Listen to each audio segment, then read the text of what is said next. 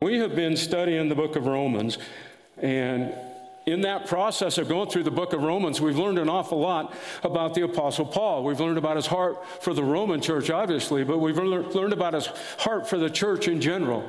And, and in that, and as we've gone through all of that and everything, we've seen Paul's incredible desire to present Jesus to anybody that he come in contact with right? He just wants everybody to know who Jesus is and what he's done.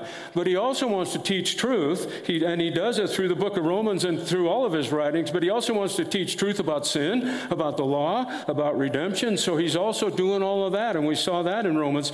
But then he also has this, this where he wants to encourage the church. He wants, he wants to be an encouragement to him. He wants to rejoice with the church in all that we are in Christ and, and to love and care for each other as a church and then to glorify God with our lives lives. So, in the, as we've gone through the book of Romans, we've seen Paul, all these things about him.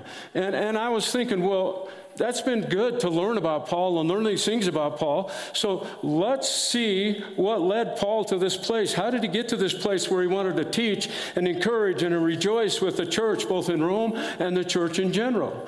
And, uh, and what caused him to respond the way he responded? But I also want to contrast that response with another man in the Bible, with a man named Jonah.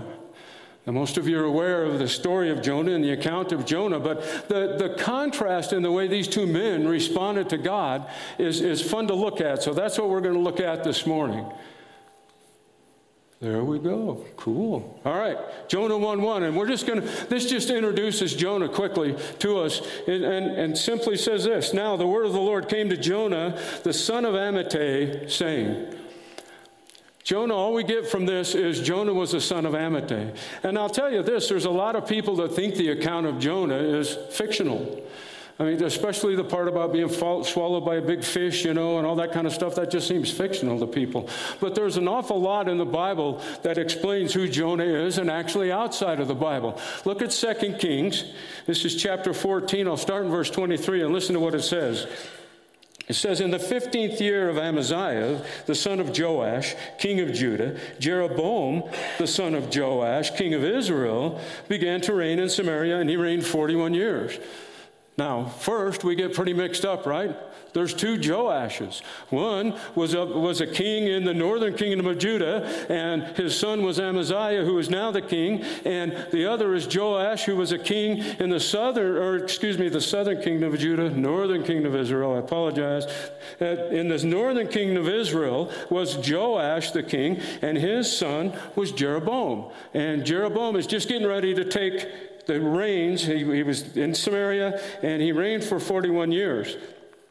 So, two Joashes, we got them separated, but now we get a little confused again. It says, And he did that which was evil in the sight of the Lord, and he did not depart from all the sins of Jeroboam, the son of Nebat, who made Israel to sin. And so now we got two Jeroboams. Well, Jeroboam, the son of Nebat, was, was one of the early kings of the northern kingdom of Israel. And, and he was an evil, awful king. And he actually started the whole kingdom of Israel headed down the wrong path. He caused the whole nation of Israel to sin, the whole northern kingdom of Israel to sin. And, and now pretty much every king is compared back to Jeroboam, the son of Nebat.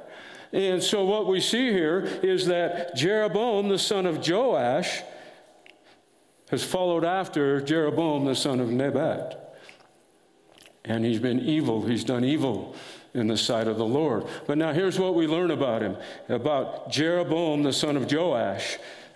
He, it says that he restored the border of Israel from, from Lebo Hamath as far as the Sea of Arabah. That's the, the Dead Sea. That's the Hebrew word for the Dead Sea. So, as far as the Sea of Arabah, according to the word of the Lord, the God of Israel, which he spoke to his servant Jonah, the son of, the son of Amittai, the prophet, who was from Gath Hepher. So we learn a little bit more about Jonah from 2 Kings. Jonah, again, it's reiterated, was a son of Amittai, uh, but it also says that he was from Gath Hepher. Now, Gath Hepher was in the northern part of the kingdom, again, of the kingdom of Israel, uh, in the land of Zebulun, and close to the Sea of Galilee. So the city that Jonah was from was from that area. And so we can see it's easy to conclude that Jonah was a real prophet in the northern kingdom of Israel, and he prophesied during the time of Jeroboam the son of Joash. But we also have some extra biblical stuff that helps us understand this. The Jewish historian Josephus talks about Jonah as well. And he prophesied that King Jeroboam would do exactly what these verses say that, that he would go ahead and he would take back some of the land that uh, that Israel had when Joshua did, handed out all of the land and said, Take this part and take this part, and gave it all to each one of the tribes. When Joshua did that, they had lost some of the land to some of their enemies, to the Syrians. And so Jonah prophesied about that. So let's look at what Josephus had to say. This is out of the book of Antiquities, chapter 10, and paragraph 1. And it says, Now one Jonah, a prophet, foretold to him, that's Jeroboam, the son of Joash, foretold to him that he should make war with the Syrians and conquer their army and enlarge the bounds of his kingdom to the northern parts, to the city of Hamath, the same as the kings already talked about, the same city, and to the southern border of Lake of Asphaltitis, which again is the, uh, the Dead Sea, except this time this is the Greek for the Dead Sea. And so it says, For the bounds of the Canaanites originally were these, as Joshua their general had determined to them. So Jeroboam made an expedition against the Syrians and overran all their country as Jonah had foretold. So not only was Jonah a real prophet, he was the son of Amittai. He was the, from Gath Hepher of the northern kingdom, but we have record of his prophecies being fulfilled exactly the way he foretold them. That's pretty good backup. We have one another backup about Jonah being a real guy, but we're going to talk about that one in a little while. So this is Jonah. Now, in comparison, what do we know about Paul? A lot of us know quite a bit about Paul or Saul because that's who he was when originally he was Saul. And so we know this Saul was born in Tarsus. Yeah, he, Tarsus was a city in Cilicia, which Cilicia is actually was, would have been up in what's uh, modern day Turkey for us to help us kind of see where that was at. He was a, city of, or a citizen of this Roman province by birth.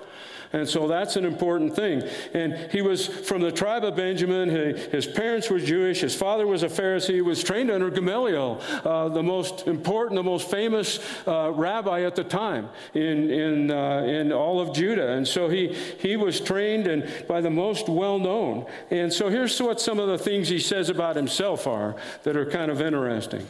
He says in Acts 23, in verse or in 22 and verse 3, he says, "I'm a Jew, born in Tarsus in Cilicia, and uh, brought up in this city, educated at the feet of Gamaliel, according to the strict manner of the law of our fathers, being zealous for God, as all of you are this day." And so he's explaining who he is in this. And then later on in that same chapter, in verse 27 and 28, he says, So he's being uh, addressed by this tribune and trying to find out what's going on with him and who he is. And so the tribune came and he said to him, Tell me, are you a Roman citizen? And, and Paul says, Yeah, I am. And uh, the tribune says, Well, I bought this citizenship with a large sum. I had to pay a whole bunch of money to be a citizen of Rome.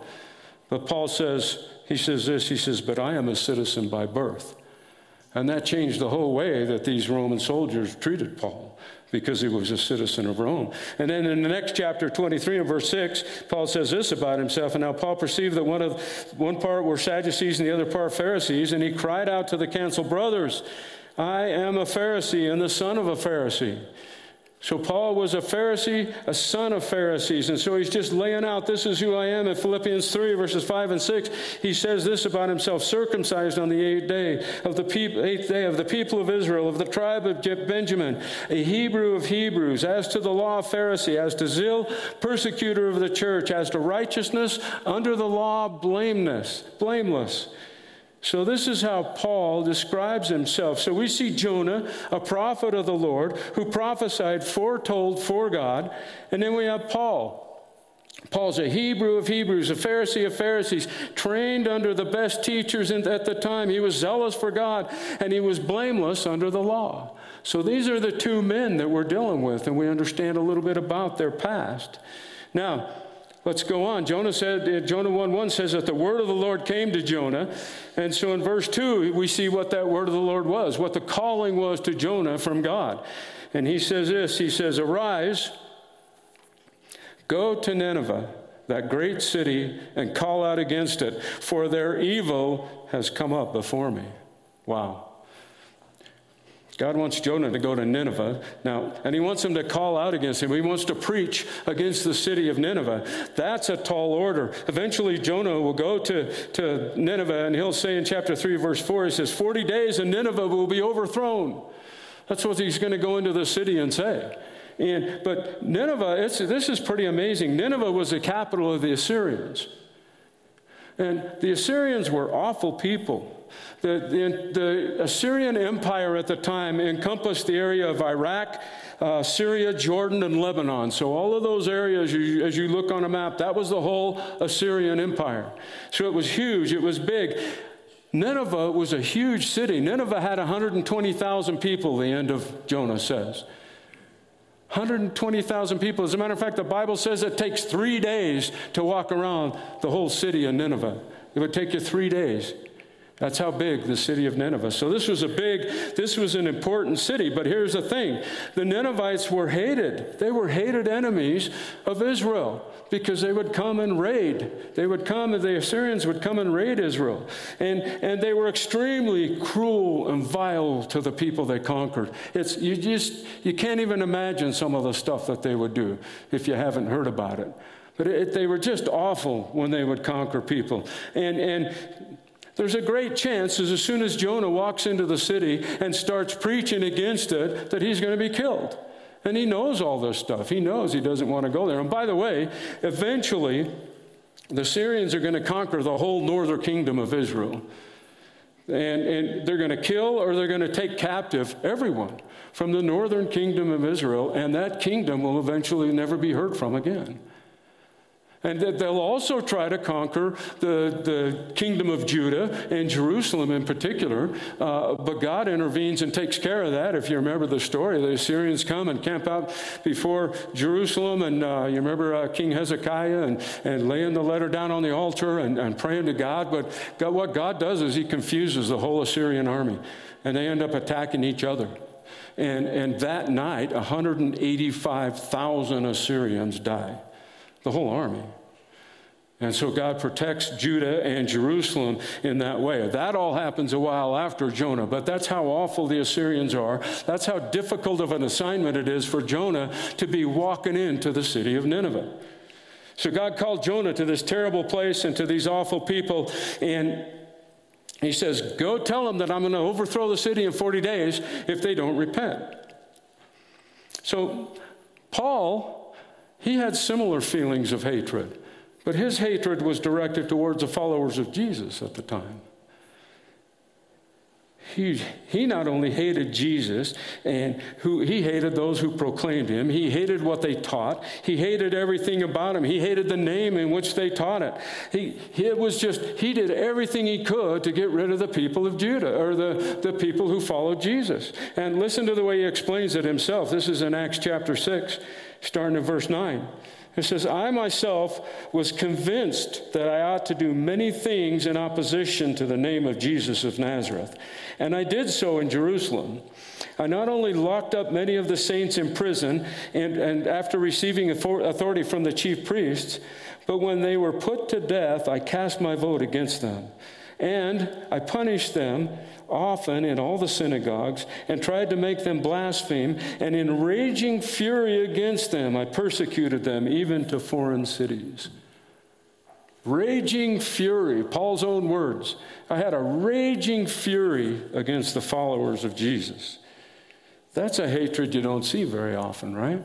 I mean, that's a deep seated hatred. He did everything he could to get rid of the people that followed Jesus. And this, this raging hatred, this raging fury even led him to foreign cities and look for these guys, to, to, try to, to try to bring them back, to try to put them in jail, to see them put to death. It didn't matter. But here's what we know God had a different calling for Paul, he had a completely different calling for Paul.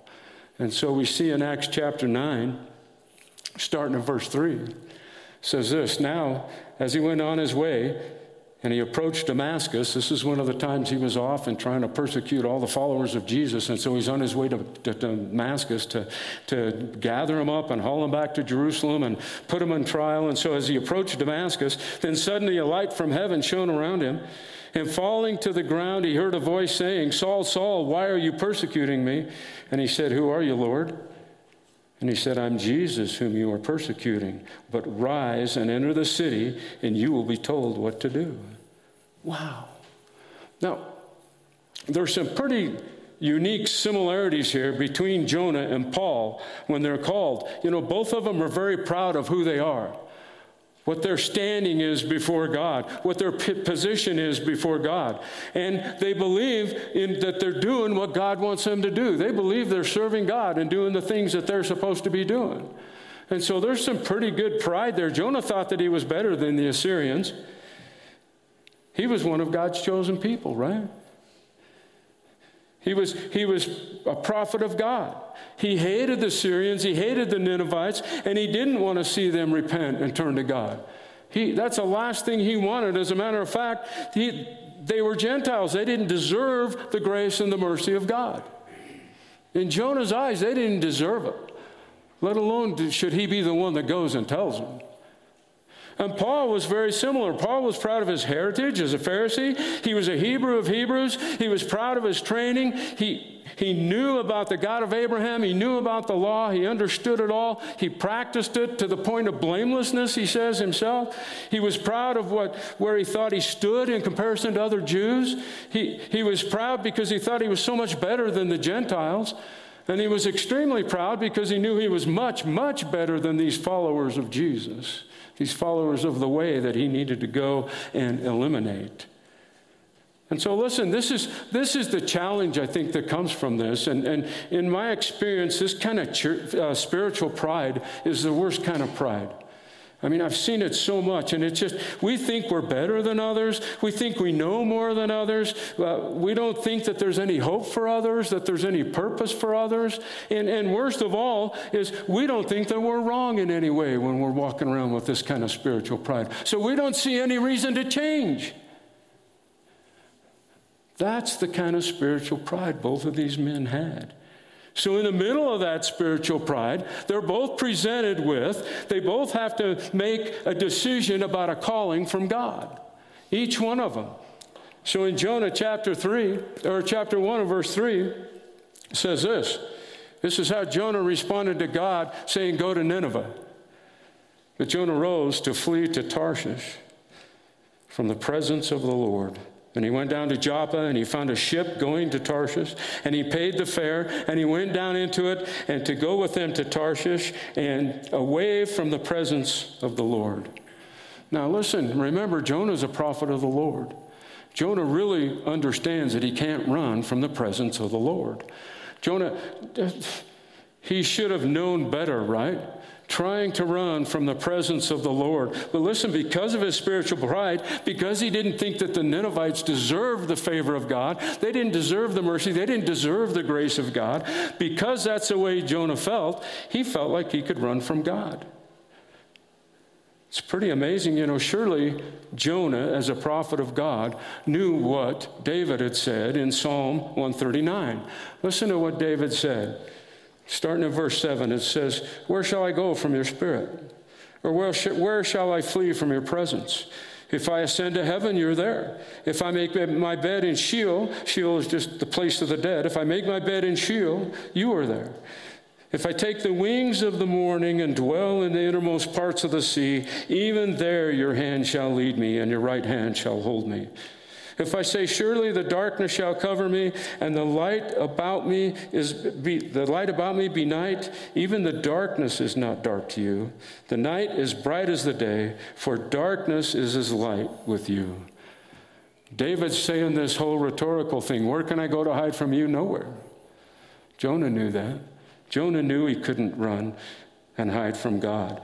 But spiritual pride will make us do some pretty not smart things really does. Like trying to run from God. So Jonah try, goes down to Joppa. He catches a ship for Tarshish. God, they're on the ship, they're out in the sea. God brings this terrible storm. It's so awful that the ship is almost to break apart. The mariners figure out that it's Jonah's fault. It's Jonah's fault that they're going through all this. It's Jonah's fault that they may lose their ship. It's Jonah's fault that we might die.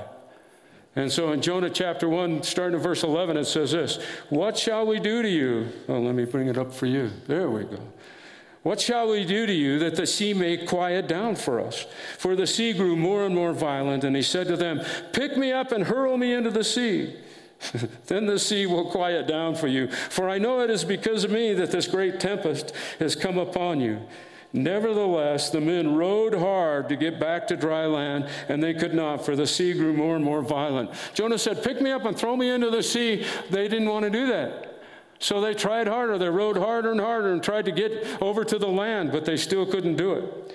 So their next step was to call out to God. And this is kind of an interesting thing because when they first approached Jonah and they first approached all the men, they said, Call out to whatever God you serve and see if he'll quiet this storm and settle this storm down. Now they're calling out to the God of heaven and they say, Surely the darkness, or excuse me, I was up in the next passage. Oh Lord, let us not perish for this man's life and lay not on us innocent blood. For you, O Lord, have done as it pleased you.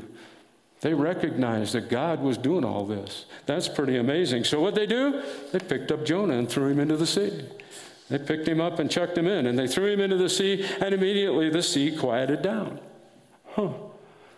Now, y'all know the next part of the story. Jonah's thrown into the sea, a great big fish swallows him. He prays from the belly of the, swish, of the fish, and the, the fish vomits him back up onto the dry land. And God once again says, Jonah, go to Nineveh. This time, Jonah finally goes. But listen to what happens. in chapter 3, starting at verse 5, it says this And the people of Nineveh believed God they called for a fast and they put on sackcloth, and from the greatest of them to the least. And the word reached the king of Nineveh, and he arose from his throne, and he removed his robe, and he covered himself with sackcloth, and he sat in the ashes. And he issued a proclamation publishing through Nineveh By the decree of the king and the nobles, let neither man nor beast, herd nor flock taste anything. Let them not feed or drink water but let men and beasts be covered with sackcloth, and let them call out mightily to God. And let everyone turn from his evil way and from the violence that is in his hands. Who knows? God may turn and relent and return and turn from his fierce anger so that we may not perish. And that's exactly what happened. When God saw what they did, how they turned from their evil way, God relented of the disaster that he had set, that he had said he would do to them, and he did not do it.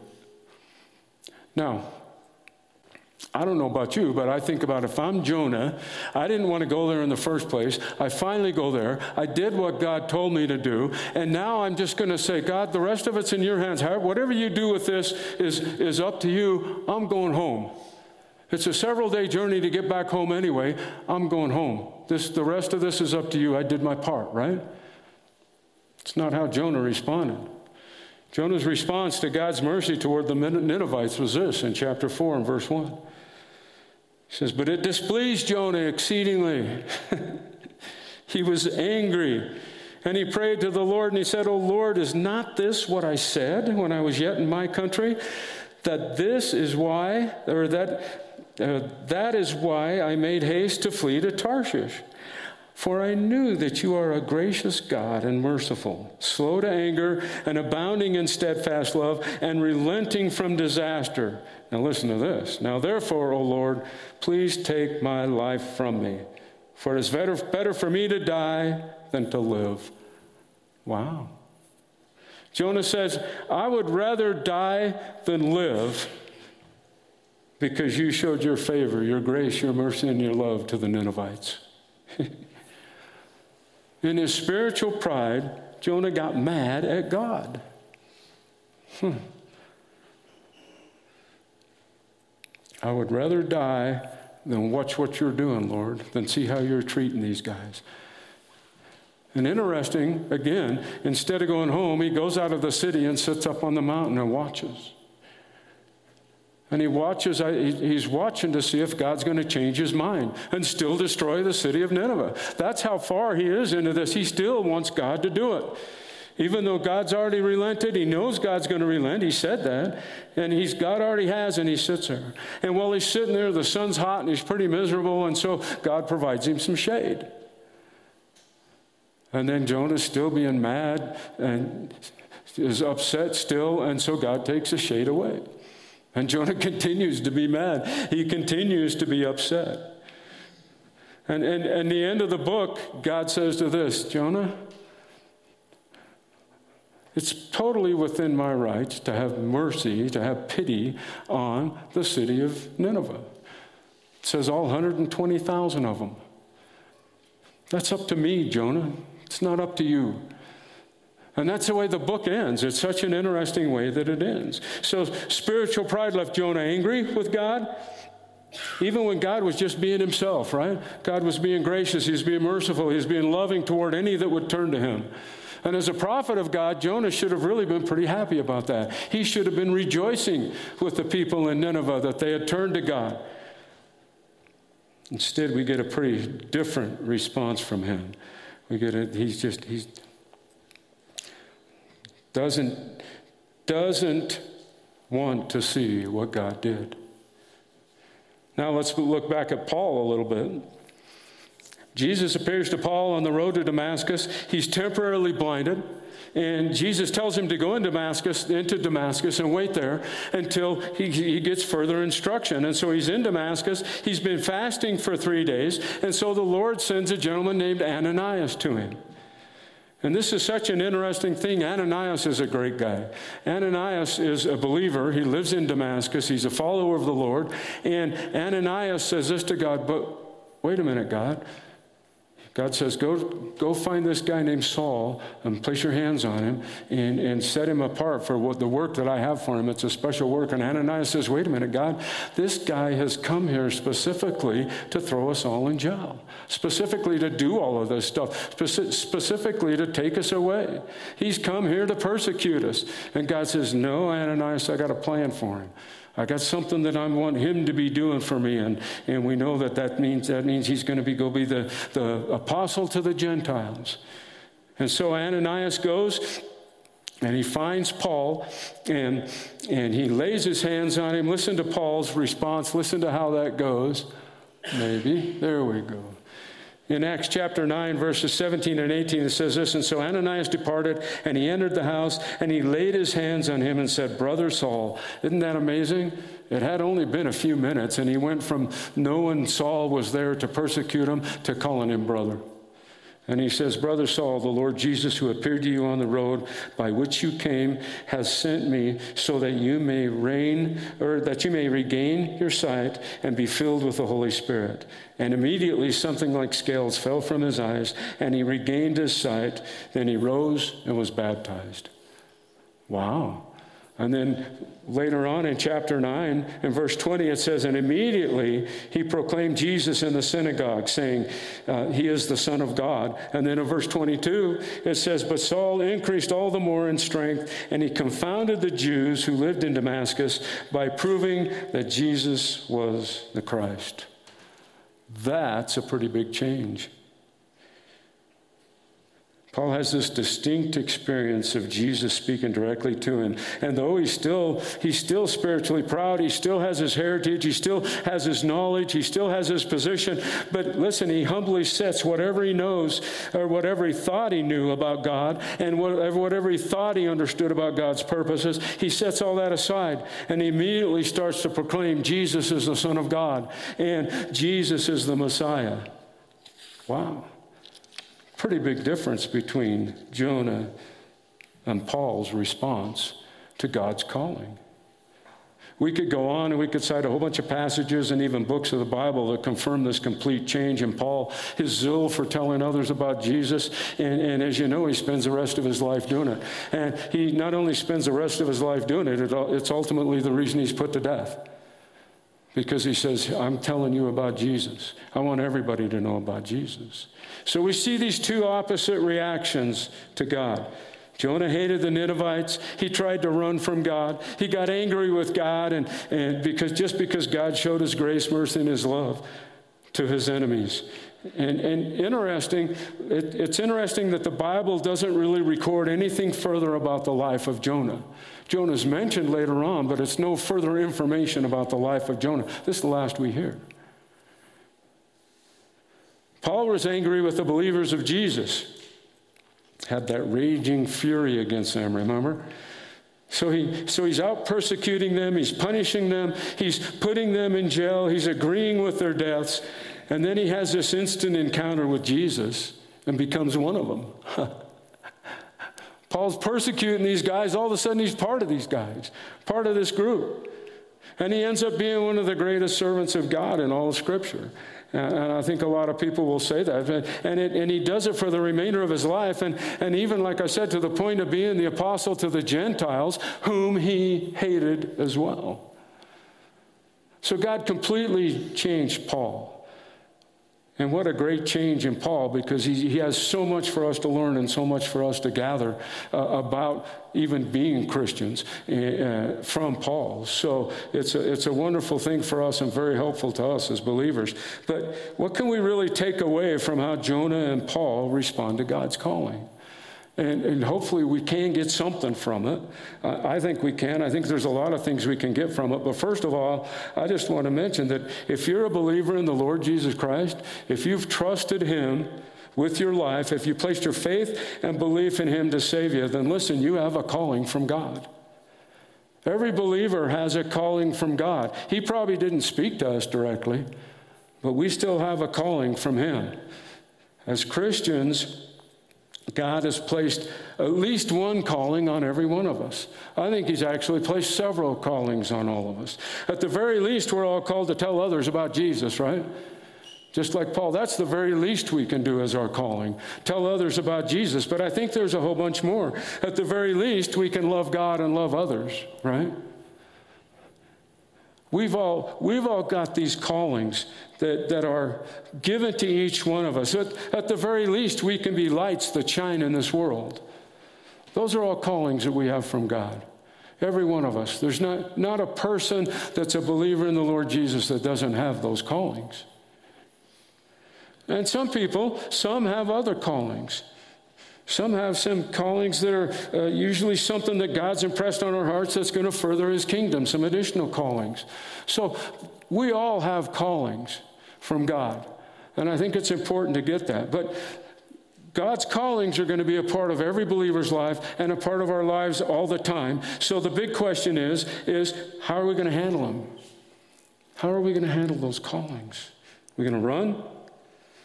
We're going to run from instead of to God's calling and get angry with God like Jonah did. Sometimes God calls us something that don't feel comfortable.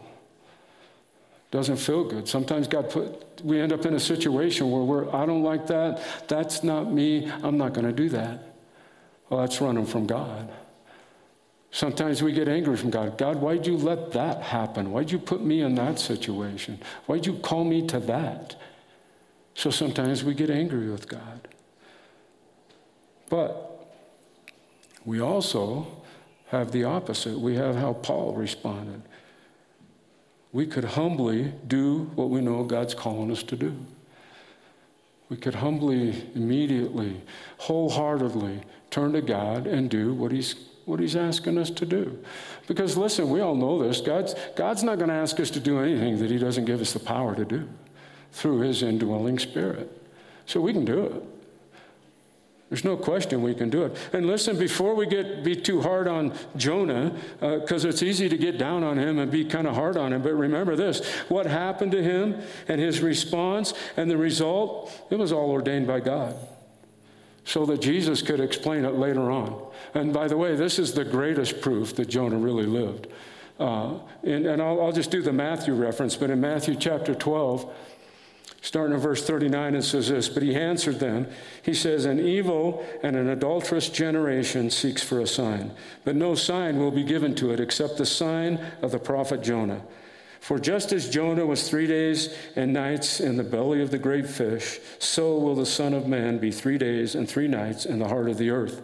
And the men of Nineveh, listen to this, will rise up at the judgment and with this generation and condemn it for they repented at the preaching of Jonah, and behold, something greater than Jonah is here. What a great statement. What a wonderful thing. And listen, Paul had this firsthand encounter with something or someone greater than Jonah.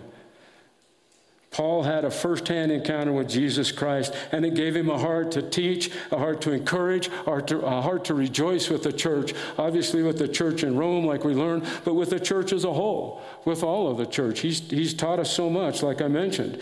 And, and so, listen, it's my prayer this morning that every person here, has had this personal uh, experience, this personal account, account, excuse me, this personal encounter with Jesus, with something greater than Jonah. I pray that our, it's our heart's desire then to minister in truth and love to those Jesus brings into our lives and in whatever situation he puts us in. That's really, that, that's our calling. Once we've had that personal encounter with Jesus, that's our calling. Because listen, you know what? You and I are going to be challenged with decisions every day. Every day we're going to have to we're going to have to see how am I going to respond to God's calling. Something is going to come up every day where we're going to get to say, okay, what am I going to do? Am I going to fight it? Am I going to get mad at God? Am I going to run? Am I going to head the other direction? What am I going to do? Or am I going to respond like Paul? And, and, and may we be believers, Christians, that respond the way that Paul did. May we respond humbly Immediately. I think that's a big step. Immediately. May we respond wholeheartedly, and, and may we be effective our whole lives with it. As long as we have breath, may we respond to God in this way to the callings that He presents to us. I think God's church would be incredibly different if we all responded when, when God gave us the opportunity. I know I'd be different if I responded every time God gave me the opportunity with one of His callings. And I think God's church would, would accomplish so much as we do that and as we respond wholeheartedly to our Lord, humbly to our Lord when He calls each one of us. This message has been brought to you by Alpine Bible Church in Lehi, Utah.